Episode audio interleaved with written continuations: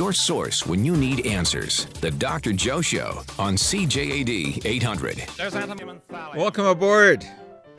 Well, what else is in the news? Nothing but COVID. So we will, of course, talk some about that. But you know what? Uh, it's also time to take maybe just a little bit of a break, have a little bit of a fun.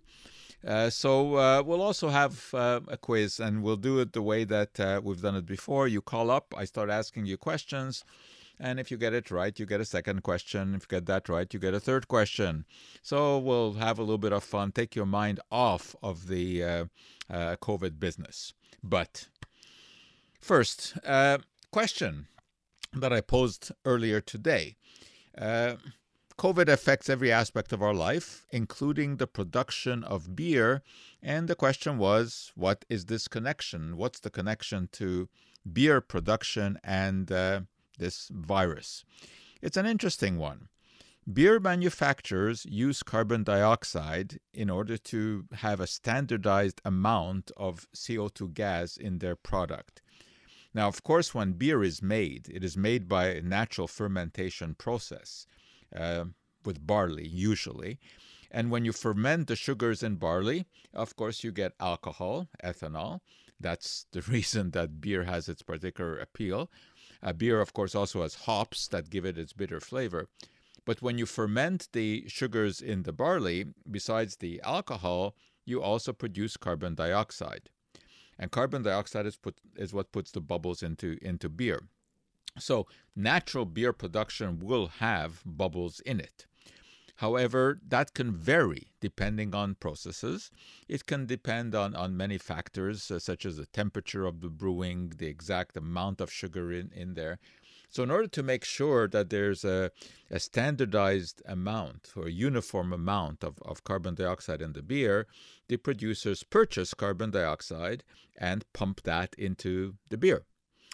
And uh, this is a time honored process. In fact, uh, uh, way back uh, hundreds of years ago, Joseph Priestley, the great British chemist, uh, was really the first one to uh, try to use this idea to make carbonated water. He was living next to a brewery and he realized that fermentation produces carbon dioxide and he wondered if that carbon dioxide could be used in any other way just uh, than in beer and he decided that he would pump some of that carbon dioxide into water and made the first carbonated water, or I guess we would now call it soda water or seltzer water. So the beer industry uses carbon dioxide, and it's not only the beer industry that uses it; the soft drink industry, of course, also. Uh, beverages like Coke and Pepsi and Seven Up use huge amounts of carbon dioxide in order to pump into their beverages. All right, so what is the COVID connection? There is less carbon dioxide available for purchase by these companies now because less is being produced. And why is less being produced? Because the carbon dioxide for commercial use comes from ethanol manufacture. There are a large number of ethanol manufacturing facilities around North America. Ethanol is being produced mostly by fermentation of corn, although you can also produce it by fermenting anything that contains carbohydrates, so any plant materials of all kinds. You ferment it and you produce ethanol. What's the ethanol for? It's a gasoline additive. Gasoline contains about 10% ethanol, and some gasolines, of course, the gasohols contain a higher percentage, almost all gasoline contains ethanol, up to about 10%. That's a lot of ethanol that is needed. Why do they blend it into gasoline? Because it is actually cheaper to produce than petroleum products. Gasoline is essentially made by the fractional distillation of petroleum, certain boiling range of compounds. Uh, gasoline is not one compound, it's a mixture of many compounds. And if you can eliminate some of the petroleum that is needed and replace it by ethanol, uh, it is good both in, in, in terms of, of uh, burning, because ethanol burns more cleanly than, um, than um, the petroleum compounds, and of course also because it can be made from a renewable resource. Uh, corn is a renewable resource. And you can ferment corn, meaning that you just add uh, enzymes to corn that break it down into alcohol and carbon dioxide. So the alcohol goes for the gasoline industry, And uh, the carbon dioxide is uh, sold to numerous manufacturers who use it uh, for beverages and for other uses as well. Uh, carbon dioxide is actually a, a very important industrial chemical. It is commonly used in the water purification industry. When you purify water as a municipal water treatment, you want to make sure that it has the right amount of calcium and magnesium in the water. Uh, this is important for two reasons. One, it uh, gives the, the water a certain taste. Uh, water that has no minerals dissolved in it uh, tastes very, very flat. Uh, but there's another reason. Because if you have mineral content in the water, the water is less corrosive it is less acidic. Many waters, naturally occurring waters, are, are, are on the low side in, of the pH spectrum, and they will corrode pipes. If you have a high enough mineral content, calcium compounds, magnesium compounds in the water, then the water becomes harder. That's the term that is used. Uh, but soft water is more corrosive. So, how do you do this? Well, in order to get uh, calcium bicarbonate and magnesium bicarbonate into water, which are the soluble forms of those minerals, uh, what you need to do is take some naturally occurring minerals like dolomite, which is a mixture of calcium and magnesium silicates, and you uh, treat this with carbon dioxide. And when you treat those compounds with carbon dioxide, you form calcium bicarbonate and magnesium bicarbonate, and that is uh, what is added to municipal uh, water. So you can imagine that around the world, uh, with all of the water treatment systems uh, being used, there's a demand for carbon dioxide. So, you know, carbon dioxide is very often kind of targeted as the evil chemical that, um, you know, is responsible for climate change which of course is, is correct. I mean, every time that we burn any kind of fuel, whether it be a car or airplane or, or ship of some kind, uh, the fuel burns, it produces energy, of course, but it releases carbon dioxide. And the carbon dioxide builds up in the atmosphere, and uh, it kind of has the greenhouse effect. In fact, that term is very commonly used. It prevents heat from the surface of the Earth from um, escaping into space. It's reflected back, and this is why we are seeing uh, climate change. We're seeing an average increase in uh, temperature of, of the world. So, of course, there is a move in order to try to reduce uh, carbon dioxide concentrations in the atmosphere by reducing uh, travel or by making it more efficient.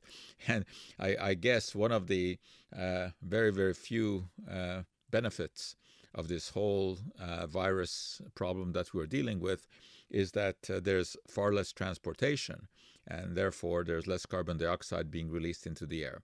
But again, I mentioned carbon dioxide also is a very important industrial chemical used in the beverage industry. Uh, beer makers use it. And now, because there's less need for gasoline, because people are driving less, there's less need for ethanol production, which is used in gasoline. And because there's less ethanol being produced, there's less carbon dioxide being produced. There's less available for beer production, less available for soft drink production. So it's very interesting how this COVID crisis has its tentacles everywhere, even reaching into the beer industry. You're listening to the Dr. Joe Show. We'll check traffic and be right back. Life's everyday mystery solved. The Dr. Joe Show on CJAD 800. You can always text your messages to 514 800. 514 800. Good thing we have this text messaging uh, because uh, I did misspeak uh, when I was talking about dolomite. Dolomite, of course, is calcium and magnesium carbonate, not silicate. And uh, when you treat those carbonates with carbon dioxide, you get the bicarbonates. Uh, although you can also take uh, calcium and magnesium silicate and treat those with uh, carbon dioxide and get the bicarbonates. But dolomite is the carbonate, not the uh, not the silicate. Okay. Uh, 514-790-0800 is our number if you want to play a little bit uh, little science quiz. Get on the line and uh, we'll ask you some interesting questions and see how you do. So get on the line at 514 790 0800. Take our mind off this COVID scourge. Uh, Also, an interesting uh, text message whether or not the reason that there's a shortage of rubbing alcohol, that is isopropanol, uh, in the pharmacies is because of the uh, ethanol shortage, which I, I, I just mentioned. No, um, isopropyl alcohol is not a byproduct of uh, fermentation. It's uh, actually made by um, adding um, water to propene. Propene is a, a gas found in, in, natural gas, or it can be made by fractional distillation of uh, uh, of petroleum. Uh, so there are several manufacturing techniques for making rubbing alcohol, but no, it is not a byproduct of of fermentation. Okay, uh, before we get on to anything else, I tell you about a story that is going to emerge. You're going to hear, uh, I think, a fair bit about it in, in the coming days. But I also want to precede my remarks by saying that this is, at this point, it is very premature. There may be something to it, uh, but we have to wait until the experiments are done. We've learned a lesson with hydroxychloroquine and with chloroquine, uh, which uh, were uh, hyped beyond belief uh, by people who didn't know what they were talking about. And uh, we don't want to make the same kind of mistake with other reagents. All right. So this story comes to us from New York, where in a number of hospitals, they are now uh, engaged in running a trial using intravenous famotidine. That's the drug that you may have heard of as Pepcid. Pepcid is, is sold in pharmacies around the world for the treatment of, of heartburn. It reduces stomach acidity. Now, there's a very interesting background to this story. When a, a physician was, an American physician, was in China uh, during the uh, first uh, signs of the outbreak in, in Wuhan, uh, he was consulting with a lot of Chinese doctors and uh, learned that there were a lot of older people who were dying. But the people who were taking this uh, heartburn medication, famotidine, were less likely to be among the dead. And uh, this stuck in his mind. And when he came back to the US, uh, he started asking around if anyone had any idea why there could be such a connection. And there was a theory that was hatched that maybe famotidine latches onto one of the enzymes that uh, uh, is needed by the coronavirus to uh, replicate. And this is now being checked out with computer modeling. And there seems that there actually may be something uh, to this. There also have been some anecdotes uh, in the US about people uh, after this information kind of sneaked out of China, people taking high doses of oral famotidine and feeling better. But again, this is just anecdotal. On the other hand, this hospital system in New York is now running a proper controlled trial. But here is the, the crux of it. They are using intravenous famotidine. They're not using the pills that you buy in the pharmacy. And they're using this intravenously at a concentration that is far, far higher than the concentration that is found in the pills. They have uh, experiments now underway in several hospitals. There is a bit of an issue, and the bit of an issue is that, uh, of course, what you want to do when you have a, a, situation like this is have a controlled trial in which some of the patients are getting the drug and uh, equal number of patients who are uh, matched uh, in every way uh, don't get the drug, and neither the patients nor the, the, experimenters know who is getting what. This is what we call a, a randomized double blind trial.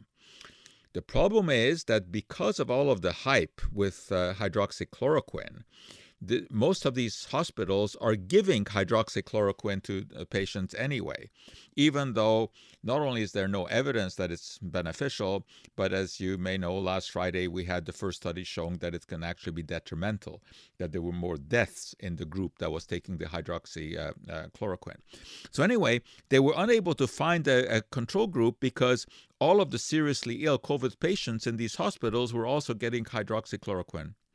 So, therefore, the trial that is being done now is in patients. The experimental arm uh, of this study, they are getting uh, the drug Pepcid, but they're also getting hydroxychloroquine because everyone in that hospital system is getting it. And the control group is getting only hydroxychloroquine.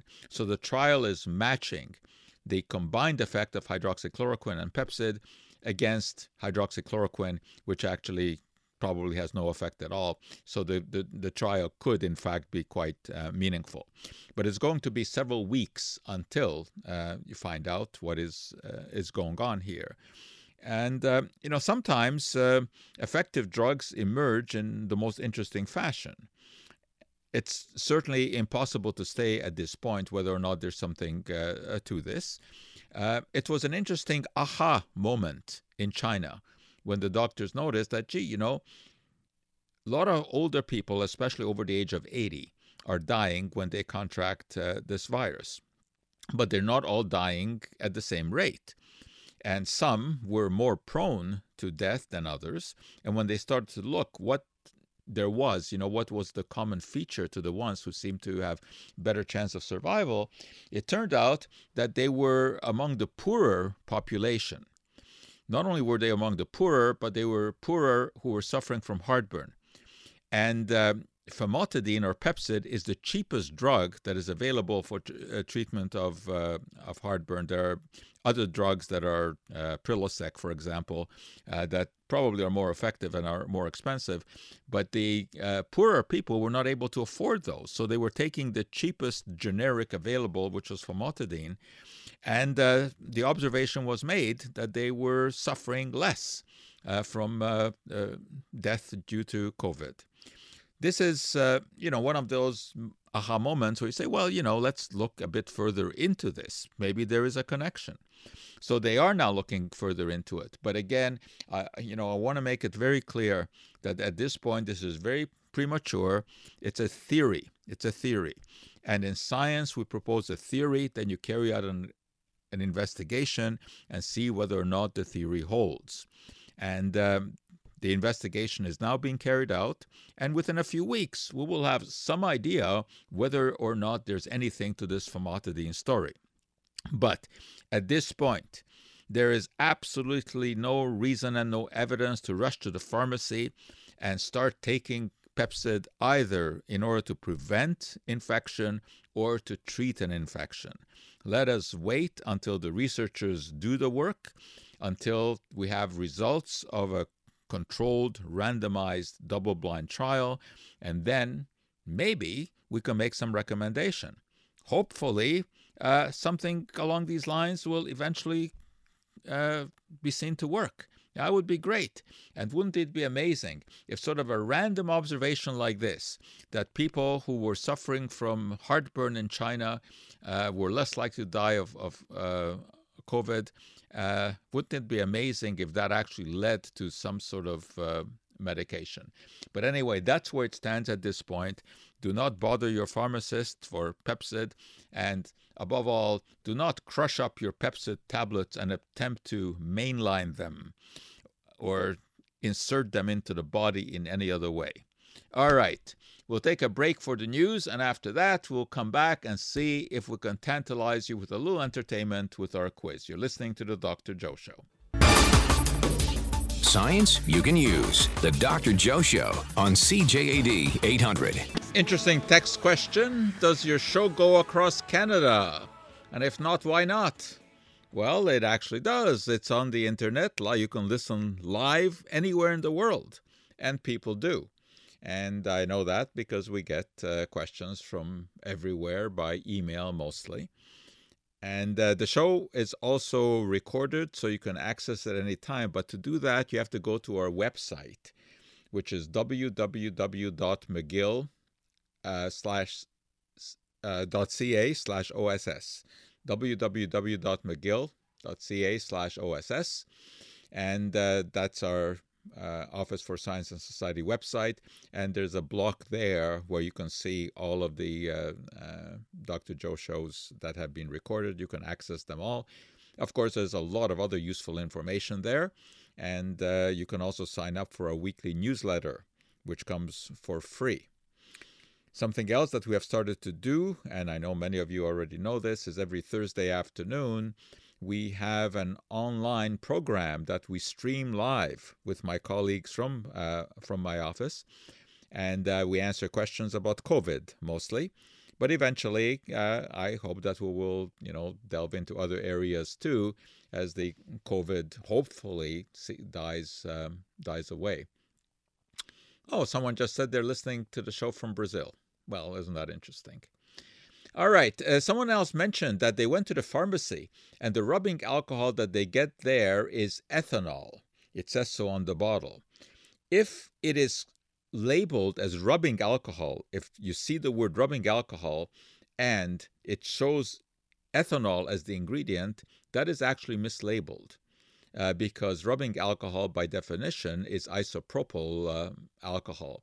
Now, of course, you can buy alcohol as ethanol, but it should not be labeled as rubbing uh, alcohol. Both ethanol and uh, isopropanol are very effective disinfectants when it comes to cleaning surfaces. Okay, let's just take a little bit of break and have a touch of fun uh, with a quiz. So let's see who we have on the line. Hi, Val. Hello. Hi. You ready to go for a little quiz here? Yes. All right. The name of this chemical company, whose first commercial product was saccharin, came from the maiden name of the owner's wife. What chemical company was that? Uh, I don't know. All right. You know what? I'll be kind to you. I'm going to give you another another question. Oh, thank all, you. All right. Um, more than half of the coastline of the U.S. is in what state? Of the coastline in what state? Uh, I I couldn't I couldn't tell you. Sorry. All right, I'll tell you the answer to that one because it's a very interesting one. It's Alaska, believe it or not. Alaska has such a long coastline that it makes up about half the coastline of the uh, of the United States. All right, thank you so much. All right, thank you. All right, if someone else wants to get on the line, 514-790-0800, we'll let you start with the question that I asked. Name of the chemical company whose first commercial product was saccharin, and the name came from the maiden name of the owner's wife. If you know that, you have got a head start. You can get on the line 514-790-0800.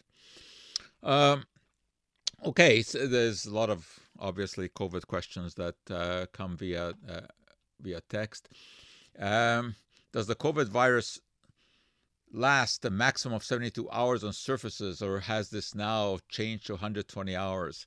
Unfortunately, nobody really knows. Uh, there, there's really been only one study that was published in New England Journal uh, on on the surface activity, and it's it's not a great study. I mean, they did look at cardboard, they looked at copper, they looked at uh, stainless steel, and it turns out that on on uh, cardboard, it, uh, the virus is uh, active for about uh, a day. On a copper surface, much less, only a couple of hours. And on plastic and on on uh, steel, it can be up to 72 hours. But this is a very preliminary uh, uh, test. We really need better testing than this. And also, we uh, have to emphasize that the presence of the virus does not mean that the virus is infective because in order to to have an infection you need to have a virus that that uh, has not lost any of its activity and that can get into your body and cause an, an infection. Now the way that this testing is being done uh, is that they actually test for genetic material of the virus that may be present on the surface. They're not actually testing for uh, infective viruses, so for the total virus. They're testing for breakdown products, really. And it's not clear that that parallels the infectivity. So, um, you know, the, the, jury is still uh, out to lunch on this one. And uh, I, I think, though, that uh, uh, the probability of uh, catching something from a surface is very low. Because what you'd have to have is, is a sufficiently high enough load of virus on that surface. You'd have to transfer that to your hand. You'd have to have you'd have to transfer a sufficient load to your hand. Then you'd have to touch your face, your mouth, your nose, or your eyes. And um, in theory, you could be infected like that. But there's a lot of ifs in that process because how did the virus get onto the surface in the first place? It would have had to be sneezed onto there or coughed onto there relatively recently by someone who is infected. Because the virus, of course, does the, the viral load does dissipate with time. It also um, is a question of how it has been exposed to ultraviolet light, how it has been exposed to to heat. Uh, I don't think that we have many cases that can be documented as being transferred through touching something. The cases that are seen are through direct contact with people, being in the same room with infected people. I think that is a real risk. Uh, and of course, some of those infected people may be asymptomatic, so that you don't know that uh, you're dealing with uh, infected people. Outdoors, I really don't think there's much of a chance. Uh, when you're walking on the sidewalk and someone is walking in the opposite direction and you pass them, uh, I would say that there's virtually zero chance of, of uh, uh contracting the infection uh, like that. Uh, I suppose you know you can never say zero because there's always the possibility that at the moment that they're passing you, they, they release a huge sneeze and you just happen to be in its path. It's possible, but these are unlikely situations. So you know really since the beginning of this this crisis, we have not diverged much from the recommendation.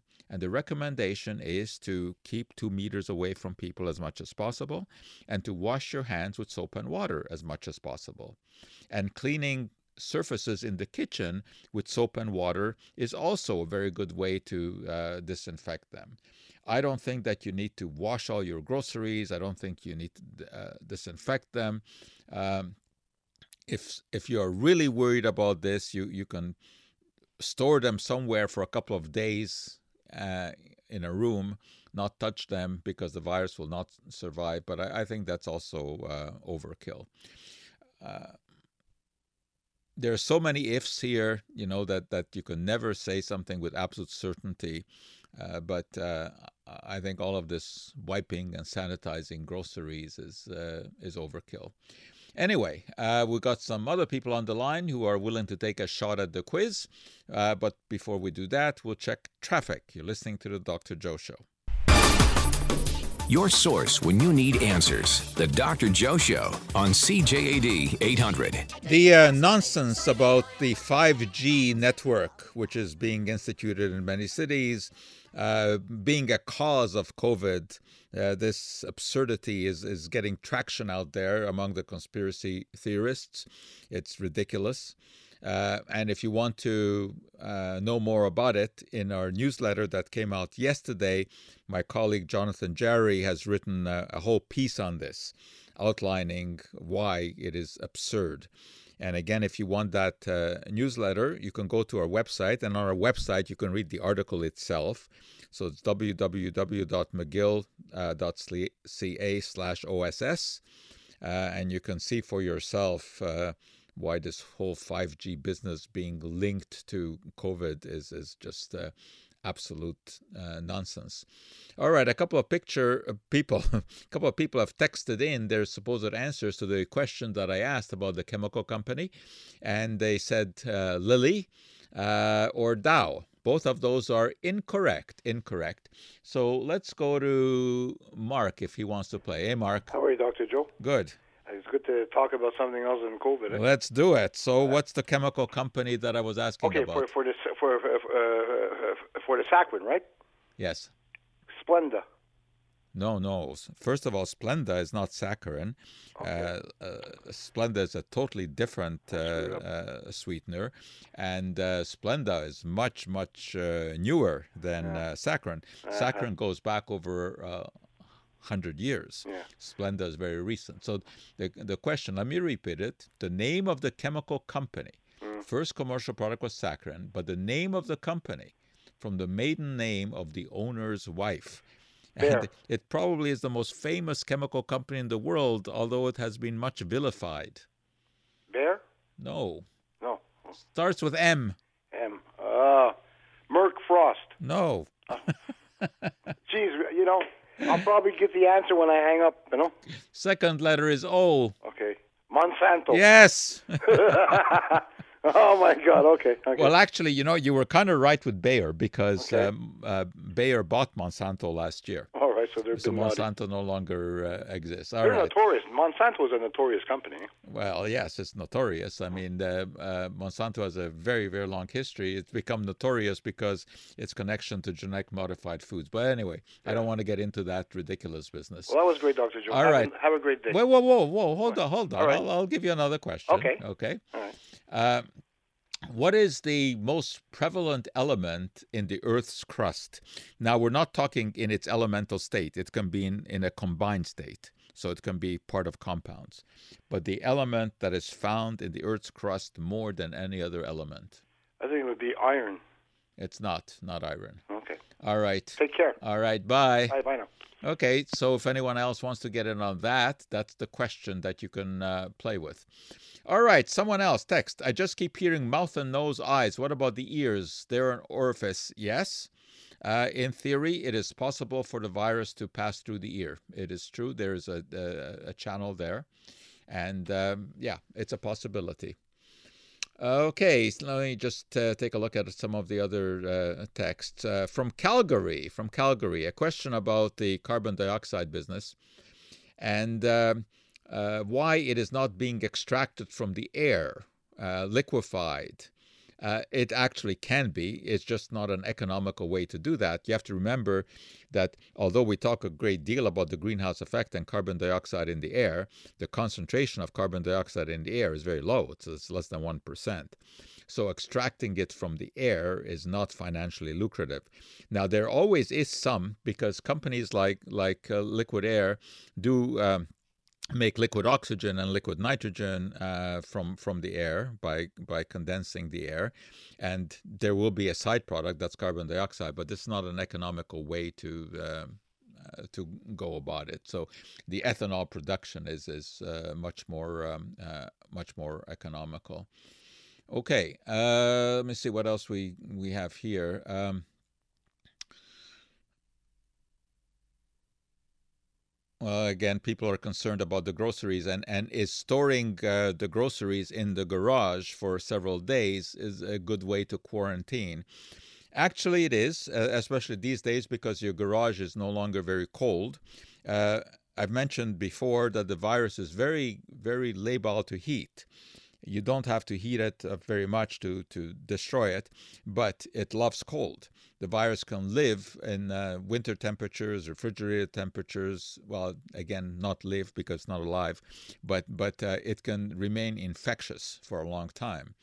Uh, if you store in the garage, and these days the garage is not very cold, uh, you whatever you store in there for a couple of days, very unlikely will have any uh, viable virus uh, on there. But again, as I said, not very likely that uh, you get the viral infection uh, by touching things. Okay, let's go to Ivy on the line. Hi, Ivy. Hi, Dr. Joe. How are you? All right. You want to play? Great. Yes, I do. All right. So, what element is the most common in the crust of the Earth? Is it carbon? No, it isn't. That's a good No? guess. I give Okay. I, I give you another shot. Oh, hmm. in the crust of the earth. Yes, which also, which Um, of course also includes the oceans and the surface layer of the Earth. Silicon? No. No. Okay. All right. Yeah, I, uh, the, my uh, the, uh, the, the um, table of elements. yes, you need the table of elements. All right. All right, Uh, my my kindness has run out. Okay, let, let me go to uh, Jean Pierre. Jean Pierre, Hi. hi. Would it be aluminum? No, it's not. It's not. Aluminum is very prevalent in, in soil, but overall, when you take into account everything in the crust of the earth, uh, no, it is not uh, not aluminum. Okay, thank you. It's a very common element. I mean, it's it's when you ask people to name elements, it's one of the first ones that rolls off the uh, tongue. Okay, uh, Joshua. Hi, Dr. Joe. Hi. Um, for the question, I think it's aluminum. No, it isn't. Aluminum isn't? is is very prevalent, but it is not the most prevalent element in the crux of the in the crust of the earth. Can I take another guess? Yes, Is it iron? it isn't iron either. It is, Okay, it is not. It is not a metal. It's not a metal Oh. of, uh, of any kind. Okay. Oxygen? Yes, it is Oh, oxygen. Very good. It's oxygen. Uh, oxygen, of course, is present in water. Right? And Yeah. oxygen is present in carbonates, oxygen is present in silicates, oxygen is present in aluminates. Yes, oxygen is the most common element in the crust of the earth. Okay, uh, let me let me give you another one. Okay, Okay. the most famous of Michael Faraday's public lectures at the Royal Institution was a series entitled "The Chemical History of a Blank." I have no idea. All right. I'm gonna pass. Be- Thank you, though. because listen, because I am feeling so so kind today, uh, I'm going to give you another one. Okay. awesome. All right. Uh, John Dalton, who of course uh, was the father of the atomic theory, suffered from what physical affliction that is actually commemorated in a French word? Um, physical affliction Yes. In a French word. Um, I'm not even good in French. Um, I'm gonna pass on that one too. He's a meteorologist, though. I knew that. No, not exactly, but we're talking about John Dalton, who was the founder of the atomic theory, and he was colorblind. And in French, Daltonism is the word for colorblind. All right, but at least you learned something, right? Exactly. You always learn something. That's good. Okay, that's what it's all about. Have a nice day. Okay, well, a little bit of fun there, and uh, we'll try to poke a little bit more fun next week uh, into the serious business of uh, the COVID that we are all enduring. So check out our website, mcgill.ca slash OSS on Thursday afternoon. Our special guest on our live stream program will be Dr. Paul Offit, probably the world's leading expert on vaccines.